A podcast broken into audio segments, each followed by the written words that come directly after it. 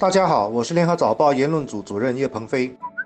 我是吴新慧，华文媒体集团新闻中心副总编辑。教育部第二部长英兰尼昨天重申，政府的第四代领导层会就住房、幼儿教育、低薪和年长员工等方面入手，应对不平等现象和维持社会的流动性。他指出，政府将在国人人生的不同阶段制造机会，让他们能够通过努力来改善自己的生活。社会不平等的课题近年来在全球各地都是热门课题，也经常被炒作为政治课题，以至于在各国的大选年和竞选期间，影响了政党或政治人物的选票，甚至是政治变了天。而社会不平等的一个主要元素就是社会的流动性不够，在社会底层的人，特别是年轻人，因为看不到未来的希望。所以很容易被动员起来抗争。不平等本身其实并不是什么罪恶。我们平常说“人人生而平等”，指的是每一个人的独立人格都应该被尊重。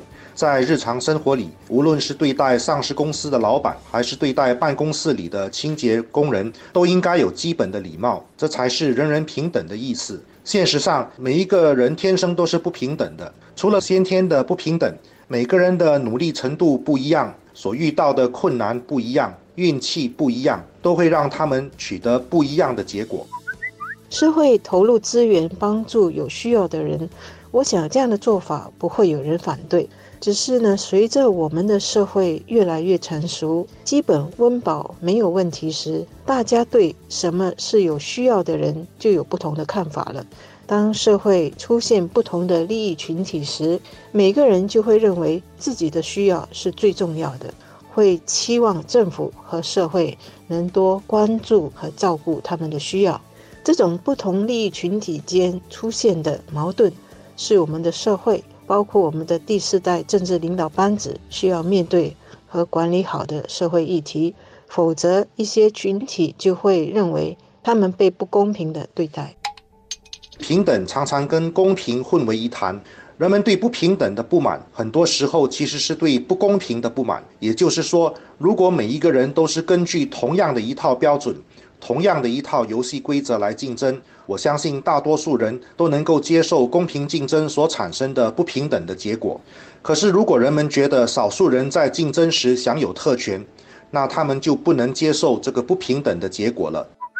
当我们的社会的结构和不同群体的组成越来越多元化时，我们越需要学习认识别人的观点和需要，更要学习在多元社会里怎么处理社会的不平等问题，让大家同在一个起跑线上，是解决社会不平等问题的一个主要条件，而这通常是通过教育来创造。所以，我们的政府正在设法让更多家庭子弟从小就有受教育的机会。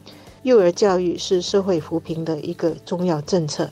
但是，随着科技发展的瞬息万变，世界经济也越来越多变，人生的起跑线就不只是在小学或中学阶段了。终身学习就是个让人们在不同人生阶段和职业阶段使自己进步的渠道。我们的社会就需要多创造让人人都有机会终身学习的条件。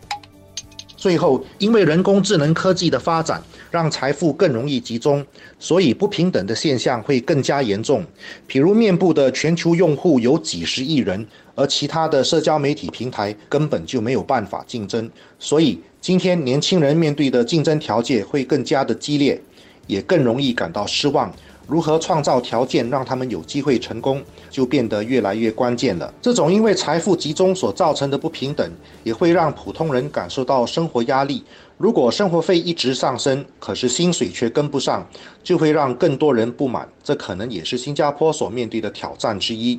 政府把应对不平等当成重大的挑战，因此是明智的做法。其他国家的经验非常值得我们借鉴。